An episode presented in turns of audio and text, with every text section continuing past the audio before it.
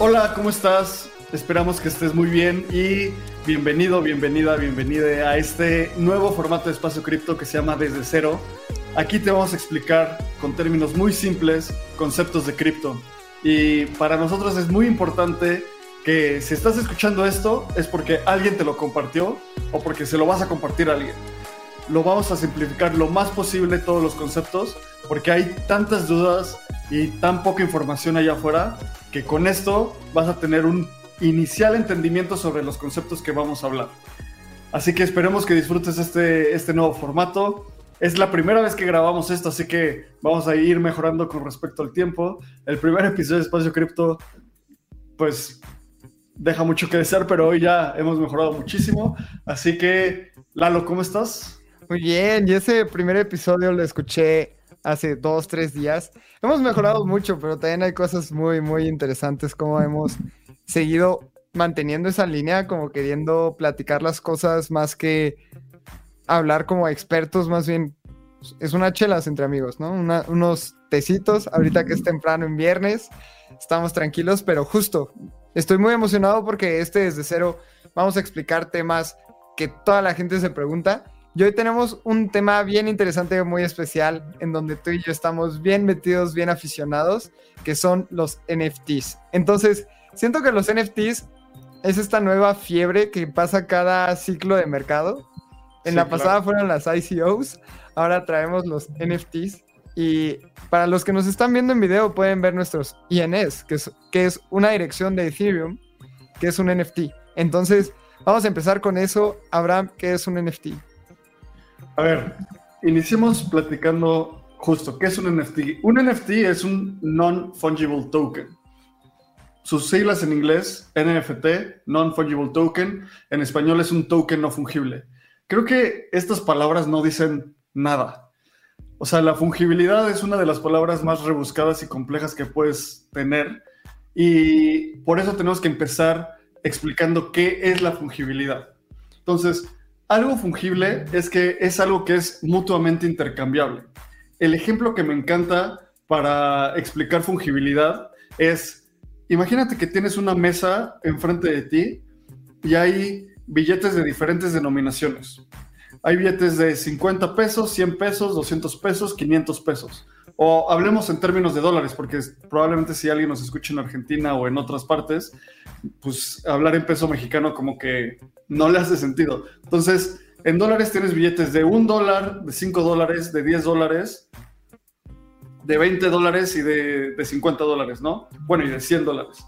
Alguien llega y te dice, tienes esta mesa, tienes los diferentes fajos, y te dice alguien, oye, agarra 100 dólares. ¿Qué haces? Puedes agarrar un billete de 100 dólares y guardarlo, puedes agarrar dos billetes de 50, puedes agarrar dos billetes de 20, uno de 10 y uno de 50. En realidad no te importa los que agarres, al final de cuentas van a ser 100 dólares. Esto es porque la fungibilidad en el dinero es mutuamente intercambiable, el dinero es mutuamente intercambiable. Si yo te doy dos billetes de 20 o dos billetes de 20 y uno de 10, o, uno de 50, pues medio que te va a dar igual. Otro ejemplo que me encanta para describir la fungibilidad, que es esta parte mutuamente intercambiable, es cuando tú vas a comprar un celular, vas a la tienda y imagínate que vas a comprar un iPhone.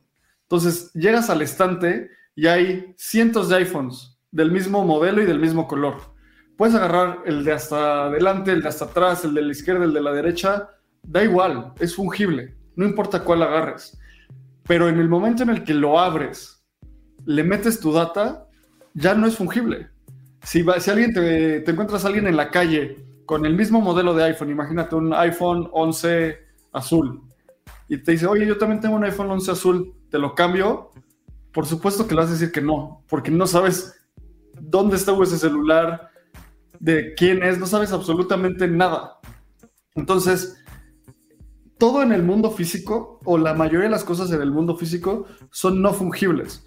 Yo no intercambiaría mi taza, que la compré con mucho gusto en, la NASA, no la intercambiaría por una taza igual, porque pues yo la compré y es la mía. Tu departamento es no fungible. Así vivas en un, en un lugar donde todos los departamentos parece que son iguales, no son iguales, son no fungibles. Entonces, eso es eh, la, la, fungibilidad. Hablando en cripto, si tú me dices, oye, Abraham, me debes un Ether, pues te da igual que Ether te dé, ¿sabes? Es fungible. Te puedo dar el Ether minado en el bloque 1 o en el, o en el bloque 200.000, te va a dar igual. Eso es la fungibilidad y la no fungibilidad. A mí el ejemplo que más me gusta dar y se me hace muy sencillo es, a ver, si tú vas a una tienda de Adidas y quieres comprar una playera de Messi, te va a dar igual Mientras sea M, a ti te va a dar igual si agarras la de hasta enfrente, la de hasta atrás y te la traen de la bodega. Pero algo no fungible es como si Messi cuando ganó la Copa de, no sé, la, Champions. Sí, o sea, cuando ganó la Copa América con su playera de Argentina, esa playera es una. Ahora imagínense que se las firman y es M.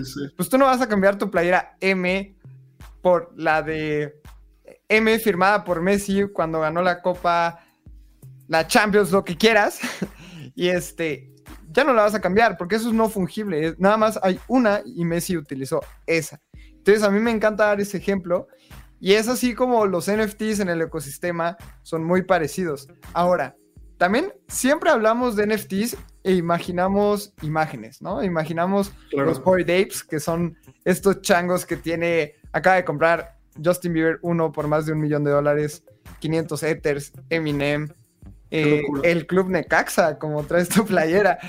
Y no es solo eso los NFTs. O sea, realmente es una manera de identificar un activo, identificar algo y que es completamente no, no, fungible, como habíamos hablado. Entonces, no hay una copia, tú eres el único dueño del original y siempre damos el ejemplo de si le sacas una foto a la Mona Lisa, no eres dueño de la Mona Lisa.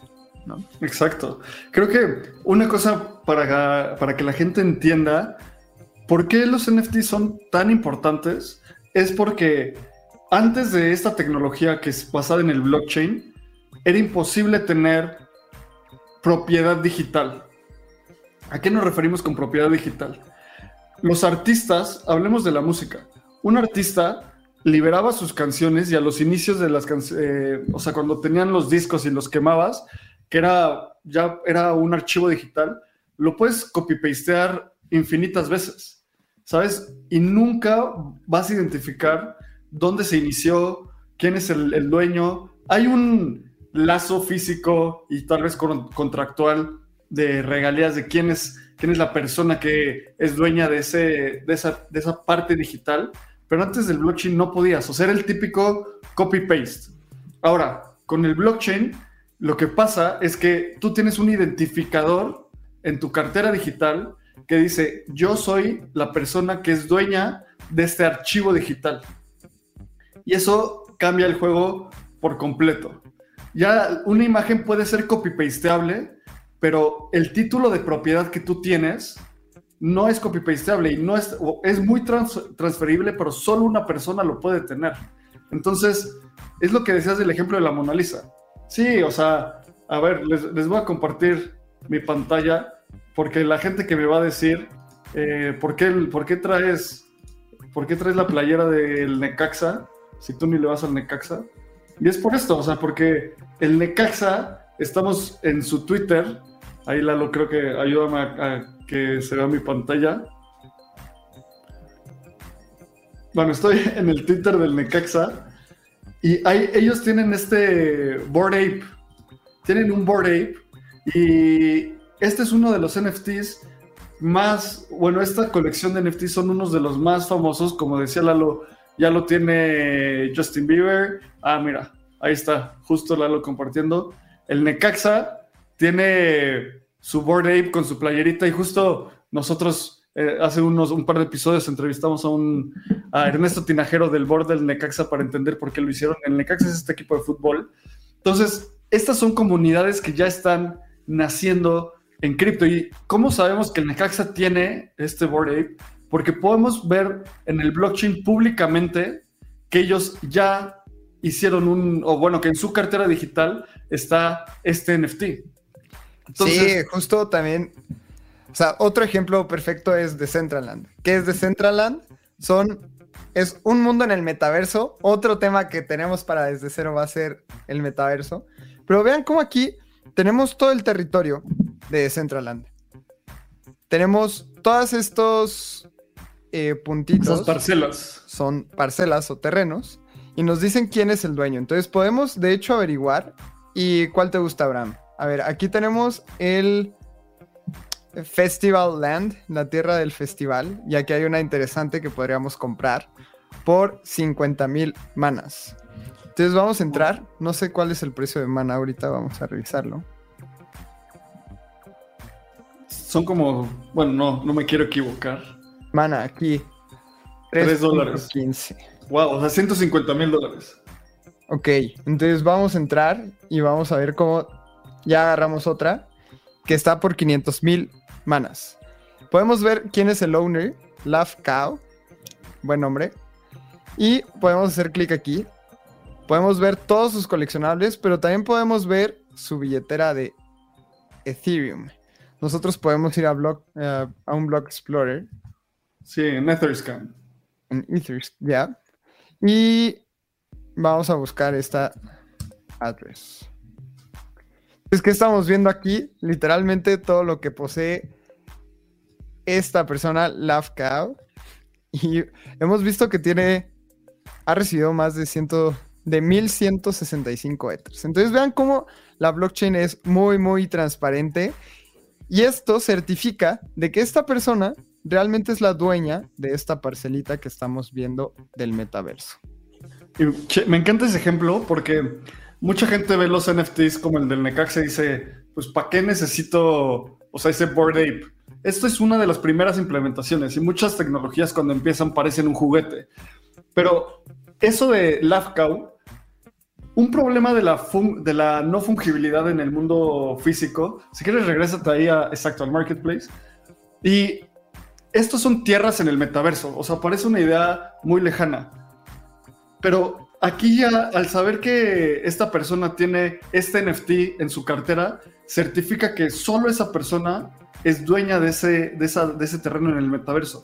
Todos hemos visto o hemos escuchado la, historia de terror donde se muere el tío lejano, le deja su casa a su hijo y al funeral llega un hijo ilegítimo que nadie conoce, no sabemos de dónde salió y dice como, oye, yo también tengo la escritura en mi casa.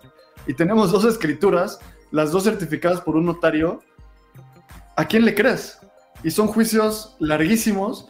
Si, si esto fueran NFTs y vivieron en el blockchain, sería como, a ver, a mí mi papá me mandó esta transacción diciendo que yo era el dueño, tú no tienes nada que lo certifique de forma digital, pues obviamente nada que ver. Entonces, es un problema muy, muy importante la no fungibilidad en el mundo físico. Otro ejemplo es todos la falsificación de arte. De repente sale una Mona Lisa que es idéntica, pero dicen que la pintó un aprendiz de Leonardo y no Leonardo. Entonces, es muy es imposible de saber a ciencia cierta con 100% de, de seguridad que algo físico es fidedigno. Obviamente hay, eh, hay personas que autentican y todo, pero al final siempre vas a tener que confiar en una persona. Con los NFTs, no. Entonces, esto le abre una cantidad de oportunidades a, los creadores de contenido, a artistas, a gente que quiere estar en contacto con su comunidad.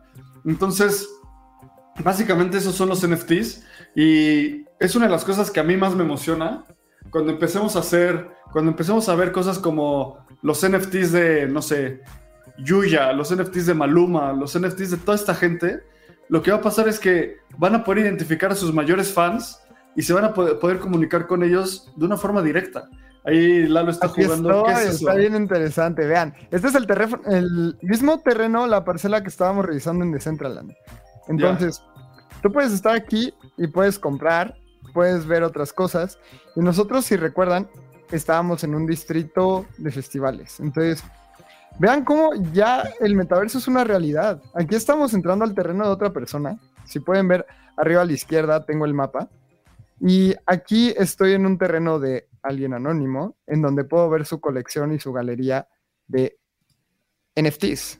Entonces, yo estoy entrando a la galería de Fair Gyson y podemos ver todos sus NFTs del metaverso es una realidad ya muy cercana. Tal vez piensen, es que esto todavía se ve como un juego, pero era lo que decía Abraham. Ahorita todo se ve como un juego. después vamos a poder ir a la universidad en esta cosa, vamos a poder aprender. Y vean cómo estamos explorando Decentraland. Tal vez esta sea la primera vez que muchos entran a Decentraland. Es muy sencillo, no necesitas tener registrado algo. Vean cómo vamos a entrar a una galería de arte en donde hay puros CryptoKitties. Sí, sí, sí. sí un poquito de la historia de CryptoKitties, ¿no? Uf, bueno, esos fueron de los primeros NFTs y eran NFTs que se podían cruzar. Entonces tú tienes un CryptoKitty, otro CryptoKitty, los cruzabas y tenían un hijito. Entonces, las implementaciones de esto son infinitas y lo que estaba mostrando ahorita Lalo de su avatar corriendo en el metaverso, así empiezan estas cosas y simplemente es tecnología que escala. Así que, pues, muchísimas gracias por escuchar este y por ver, por escuchar, por ver este primer episodio de Desde Cero. Aquí ya tienen, el Necaxa tiene a dos supporters más por haber comprado un Board Ape. Eh, luego vamos a hacer otro desde cero del metaverso. Y en conclusión, un NFT es un token no fungible, un token único que es certificado por el medio del blockchain y si tú lo tienes, solo tú vas a poder certificar que, es tuyo. Nadie más puede, puede verlo. Eso te da ventajas gigantes. Imagínate de repente hacer lo que pasa con los Board Apes, que hay 10.000 y de repente hacen una fiesta de Board Apes, que son los, estos monitos del Necaxa. Solo si tienes un NFT de Board Ape puedes pasar y es públicamente certificable. Entonces, las implementaciones de esto, como ya dijimos, son infinitas Esperamos que hayas disfrutado este primer desde cero. Recuerda suscribirte a nuestro canal, darnos like. Si estás escuchando, reiteanos en, en Spotify y nos vemos en el siguiente episodio. Si tienen alguna duda en dónde pueden empezar con NFTs, vayan a OpenSea.io. Ahí pueden explorar, den clics. Mientras no tengan ahí, mientras no paguen algo, no, van a romper nada. No hay ningún problema. Hagan clics por todos lados. Aquí en categorías pueden ver categorías de arte, de música, dominios como el que tiene Abraham, que es abramcr.eth, y mi dominio que es lalocrypto.eth. Hay temas de música, fotografía, deportes, cartas. Si quieren ver más temas del metaverso que siguen siendo temas de NFTs, vayan a market.decentraland.org. Y ahora sí, acabamos este desde cero. Síganos en Twitter, estamos como arroba espacio cripto, Abraham está como Abraham CR, yo estoy como lalocrypto.eth y nos vemos en el siguiente desde cero. Muchas gracias.